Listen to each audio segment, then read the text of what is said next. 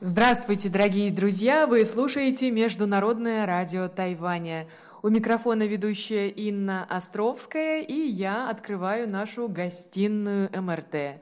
Сегодня я рада познакомить вас с моим очередным гостем. Это Максим Платонов, который учится на Тайване в магистратуре по программе MBA и университет, где учится Максим, это Тайваньский государственный педагогический университет. Максим, здравствуйте. Добрый день. Раска... Вечер, да, уже, уже вечер здесь у нас. Расскажите нашим слушателям, как вы оказались на Формозе? Я вообще, на самом деле, такая достаточно длинная история, но попробуем уложить коротко. Я начал учить китайский язык еще в Москве.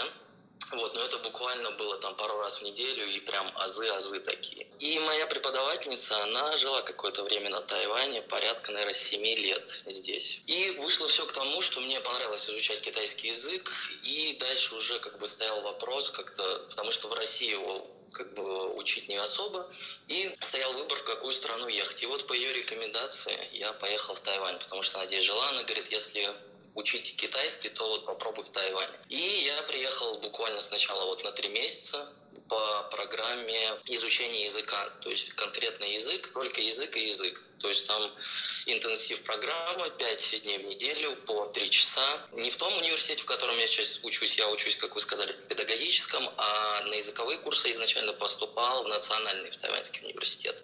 Поэтому там началось все с курсов. То есть я приехал на 3 месяца, задержался уже пятый год пошел. Вот, то есть вот такое начало было. Вот это да, Максим. А что понравилось после трех месяцев?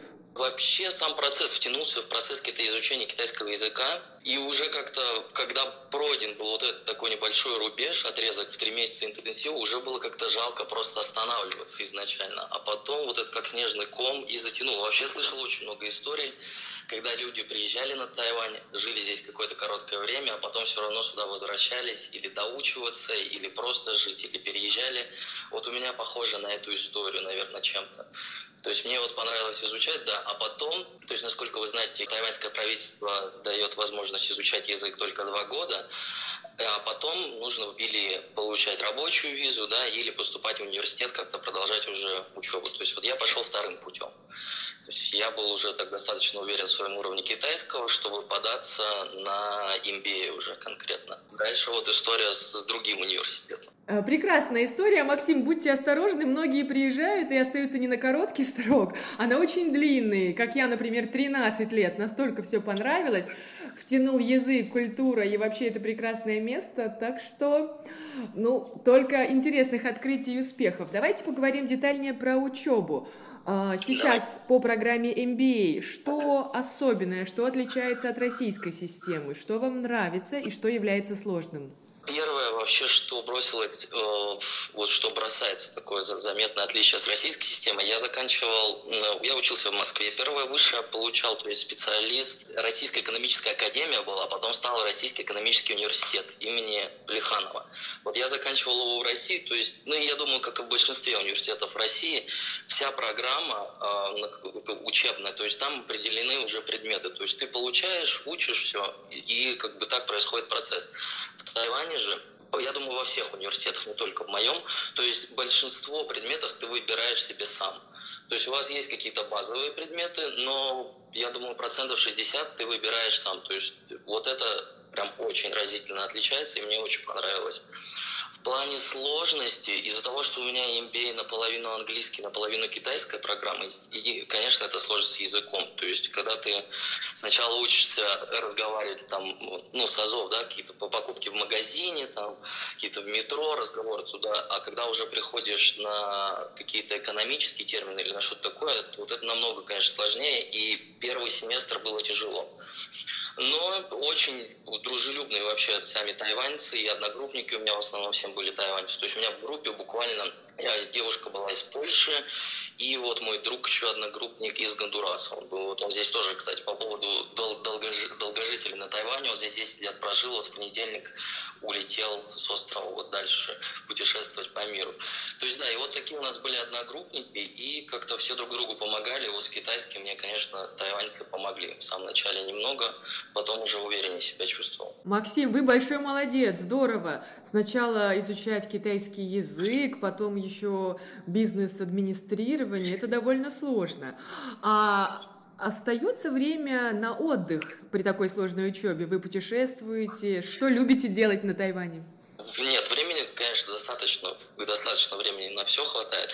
Кстати, да, вот вернем такой небольшой срубэк э, в учебе. Когда был интенсив китайского языка, на самом деле очень вот интенсивные курсы, когда вот сколько, 5-5 семестров я учился, наверное, в НТЮ, не было времени практически ни на что, потому что сумасшедшая у них нагрузка, маленькие группы, там 4-5 человек, и в основном это или из Кореи у меня одногруппники были, или японцы, то есть вот полтора года, два, наверное, не было времени ни на что, только между домом, школой и вот как-то библиотекой происходило все вот это. Потом стало уже полегче, да, когда в университет поступил, на MBA все, уже и время появилось, как бы и курсов не было интенсива. Поэтому, да, больше путешествия, потому что в Тайване выставки, да, бывает все хорошо, но опять же, я с Москвы, с Архангельска изначально вообще, с самого севера, с, арк, северных, с арктического побережья. И э, когда приезжаешь в Тайвань, сюда вот только вот в Москве был, допустим, две недели назад, огромное количество фестивалей, каких-то ярмарок, я не знаю, выставок, экспозиций в Москве. Приезжаешь на Тайвань, и вот здесь с этим, конечно, чуть-чуть так поскуднее. То есть они, конечно, приезжают, но не так часто все меняется. То есть если ты обошел один раз там все музеи, да, то какие-то новые экспозиции приезжают там, ну, раз я не знаю, ну, в полгода. Может, вот Энди Ворхол последний раз приезжал, мне очень понравилось. Я ходил здесь, в Тайване. Вот. А так это в основном, конечно, путешествия, но они тоже как-то ограничиваются китайским Новым годом обычно, потому что, как вы знаете, что целый месяц свободный, когда все разлетаются, куда-то разъезжаются. Ну и я тоже эту возможность, конечно, использую всегда. То есть, Максим, давайте уточним, вы сейчас пожаловались на не такую богатую и яркую культурную жизнь, правильно? Да, можно назвать так не то, что культурную жизнь, а именно как-то вот, так, ну давайте назовем ее культурной жизнью, именно досугом, вот так. Что не так много на Тайване именно чем заняться. Да, как бы там есть какие-то я не знаю, как и фермерские, вот у них тут э, на Муди Сквер, там где, да, то есть у них какие-то фермерские выставки, как развалы такие, вот такое есть. А в плане вот каких-то художественных, там, театральных постановок, это вот как-то поскуднее. Я поняла, я поняла вас, потому что я слышала такое мнение от живущих на Тайване наших соотечественников, что действительно им не хватает новых музейных выставок, каких-то таких экспозиций. Да, бытует такое мнение. Наверное, люди избалованные такой действительно богатой культурной жизнью в Москве, в Петербурге и в других крупных городах. Возможно, возможно. А где... да. да, где вы побывали на Тайване? Что вам запомнилось? На Тайване за четыре года на самом деле объездил, конечно, большинство всех мест. Наверное, больше всего Сяо Чоу мне понравилось на юге, который маленький остров, э, где можно купаться с морскими черепахами. Вот там мне очень нравится. Я там раза три, наверное, был. Это 450, наверное, километров от Тайпе на самый юг туда вот, на паромчике на этот маленький остров. И да, и там постоянно кормятся морские черепахи. Вот, и можно свободно приехать с ними поплавать. Горы, конечно, горы. очень нравятся. Конечно, горы в Тайване. Это все. Главное активити вообще во всем Тайване это велосипеды и горы. Правильно? Те, кто не ходит в горы, те ездят на велосипедах. Да. Кто не ездит на велосипедах, те ходят в горы. Или вообще чаще и то, и другое они вместе делают. Поэтому да, в горы тоже ходим. Не так часто, конечно, как хотелось бы, но раз в полтора месяца где-то выбираемся. И чем нравится Тайвань и Тайпэй, в принципе, и другие города, что все вот эти хайкинг-маршруты, они буквально прям в центре города, тоже даже в самом же в Тайпе, тут вот в Нейху я работаю в районе, да, то есть тут можно прям грубо говоря, выйти из метро, там 3-4 минуты, и ты уже поднимаешься как бы в гору по этой трассе. То есть это нравится. С природой у них все хорошо.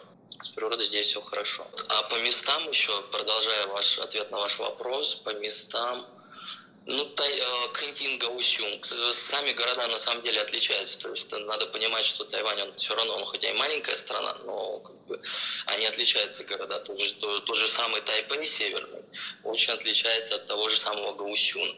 Вот, поэтому, в принципе, все большие города... Я... А, в Хаваляне очень понравилось, да. Вот, конечно, там где-то Року, все это, эти ущелья, все эти горы, все вот эти вещи. Дельфины там же рядом есть. То есть, в принципе, всего так.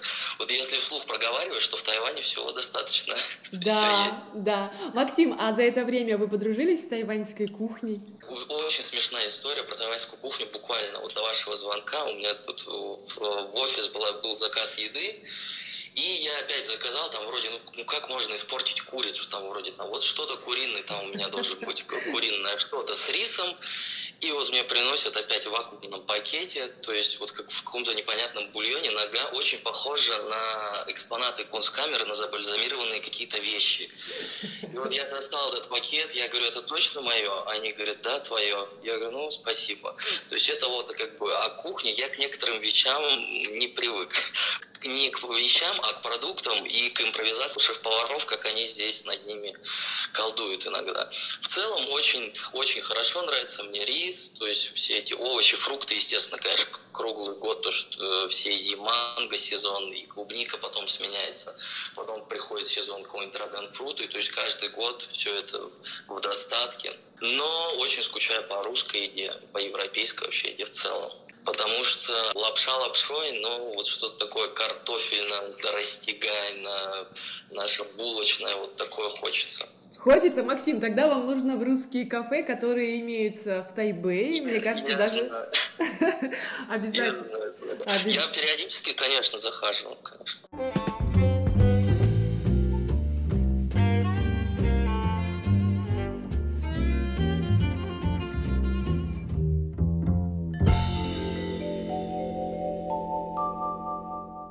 За эти пять лет у вас появились тайваньские друзья, и что вы можете сказать о тайваньском таком менталитете? Да, конечно, у меня очень много одногруппников, я говорю, большинство было тайваньцы, но и так. И э, друзья тоже есть. Ну, отличаются они, отличаются, конечно, отличаются. Тут я просто думаю в голове собрать чего бы начать с такого, куда отличается.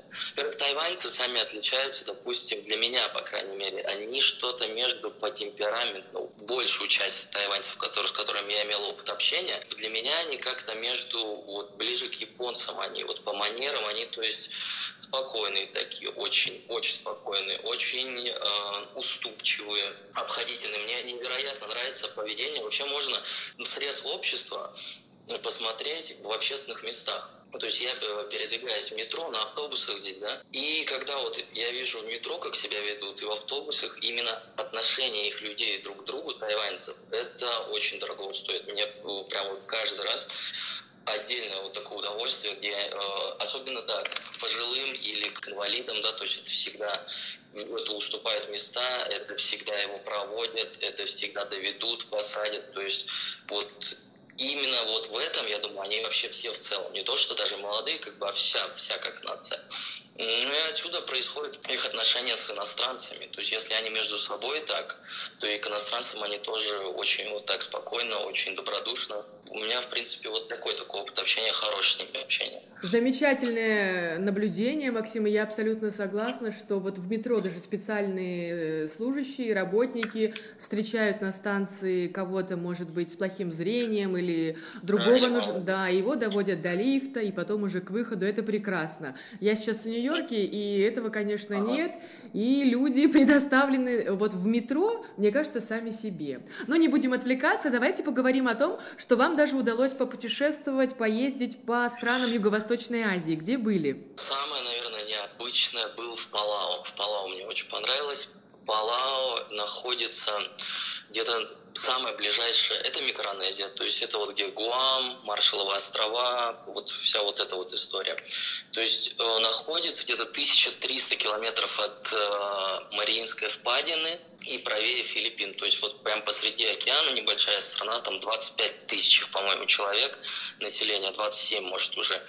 Несколько островов без э, общественного транспорта, люди живут, радуются, выращивают каких-то клэмс, как, как по-русски клэмс большие, как не мидии, а да, как рак... ракушки. Ракушки, да. То есть, а так, э, стандартный Лаос, через весь Лаос мы проехали, через Вьетнам, Мьянму. Вот в, в этот китайский Новый год было очень хорошее путешествие. Мы проехали весь Золотой треугольник, который... Золотой треугольник – это, получается, Лаос, Мьянма и Таиланд, где они выращивали опиум во время опиумных войн и через Гонконг продавали там все это в Китай. И вот мы как-то так случилось, что мы поехали сначала э, в Таиланд, на самый север туда, в Чангмай, где королевская резиденция, то есть культурная столица вот Таиланда. Я юг Таиланда вообще как-то так слабо воспринимаю. А и вот мы поехали на север, поехали в Мьянму. Ну, очень интересно было. Про Мьянму отдельно вообще. Мы когда увидели русское посольство в Мьянме, там противотанковые ежи вокруг стоят, колючая проволока в шесть рядов и два забора. То есть мы думаем, мы вообще туда попали или нет там чуть ли, там ну, не гражданская война, но где правительство, там не э, полиция и армия, они там друг против друга, и вот мы туда приехали на три недели, чтобы посмотреть одно из чудес света, но оно не, не относится к чудесам света, но почти, так скажем, из той же истории. Там долина тысячи храмов, где Мандалай, не доезжаем Мандалай, вот там долина тысячи храмов, буквально 900 с чем-то храмов, по-моему, вот на огромной территории, вот мы ехали, конечно, это посмотреть. Ну, доехали. Максим, безумно интересно, я заслушалась, и вас, мне честно сказать, общие друзья рекомендовали как блогера, а выяснилось, что у вас просто красивые фотографии и море впечатлений. Не думаете как-то оформить, записать и поделиться всем своим опытом жизни, путешествий в Азии? С большим бы удовольствием, но на все это и надо найти время. Очень много записей, там буквально, я не знаю, там сотни, наверное, часов, там терабайт с лишним видео лежит отовсюду, не только с Азии, с Европы и так вообще по миру. Поэтому, да, однажды, может, дойдут руки и все это сделать. Потому что, да, правда, очень всего много здесь интересного в Азии. Причем, не понимаю, кстати, очень многие люди не любят Азию. Не то, что не любят, а когда спрашиваешь, допустим, в Европе, там, ты где живешь? Я живу в Азии, вот я рассказываю, я живу в Тайване, там занимаюсь тем-то, тем-то, и как-то не всегда, но такое отношение, как о, Азия, да нет, что там делать, надо вот там в Америку, думаю, вот в Америке там вся сила. Поэтому, да, нестандартное отношение к Азии, кто-то Азию воспринимает через призму, я не знаю, каких-то фильмов, может, непонятных, или отдыха, они как-то себе представляют ее вот с такими жареными жуками, что-то это какие-то там кокосы, жареные жуки, вот, и полуразрушенное от цунами здание, но на самом деле она же вообще другая другая вся эта Азия, смотря куда съездить. Поэтому вот это иногда мне отношение к Азии непонятно. Я Азию люблю, и мне здесь очень нравится. Я тоже Азию люблю, вы правы, может быть, э, сила и в Америке, но душа, сердце точно на Тайване. Это прекрасный остров, он оправдывает свое название. А заканчивая нашу беседу, расскажите нашим слушателям, что дала вам Азия, как вы изменились, ваш характер, взгляды на жизнь? Вообще очень сильно изменилось, очень сильно изменилось. Если учесть, что я говорю, пятый год уже пошел, как я здесь живу, начиная с изучения языка, когда начинаешь учить язык, ну это же доказано, что мозг начинает по-другому работать, потому что все эти иероглифы, все вот эти вещи подключают совершенно другие зоны э, области мозга. Поэтому начиная от перестроения вот самого как мышления, ты все равно даже по-другому как-то и думать начинаешь. Плюс поспокойнее как-то чуть-чуть, может сказать, я стал, потому что тут буддизм, все спокойные, размеренные. Вот, Москва, она суетная такая, все куда-то бегут. Вот, может быть, чуть-чуть, хотя хотелось бы намного, конечно, больше, вот, быть спокойней. Но, может быть, вот, спокойнее она сделала. Ну и, конечно, очень много людей я здесь встретил, очень много друзей со всего мира, не только тайваньцев, потому что приезжают же сюда люди по обмену в университеты очень часто. И вот как-то так очень получилось подружиться с большим количеством людей. Это просто здорово. Максим, спасибо, что вы поделились своей историей. Извините, что прерываю вас. Наверное, придется записывать после защиты диссертации второй следующий выпуск беседы. Сколько угодно, хоть каждую неделю, хоть каждую неделю. Дорогие друзья, у нас в гостях был Максим Платонов. Если найдете его в Фейсбуке, подписывайтесь и следите. Когда-то Максим поделится своими рассказами о жизни, учебе, работе в Азии. Еще раз благодарю. Спасибо вам, Инна, большое. Спасибо всем, спасибо зрителям. Всего доброго, до свидания.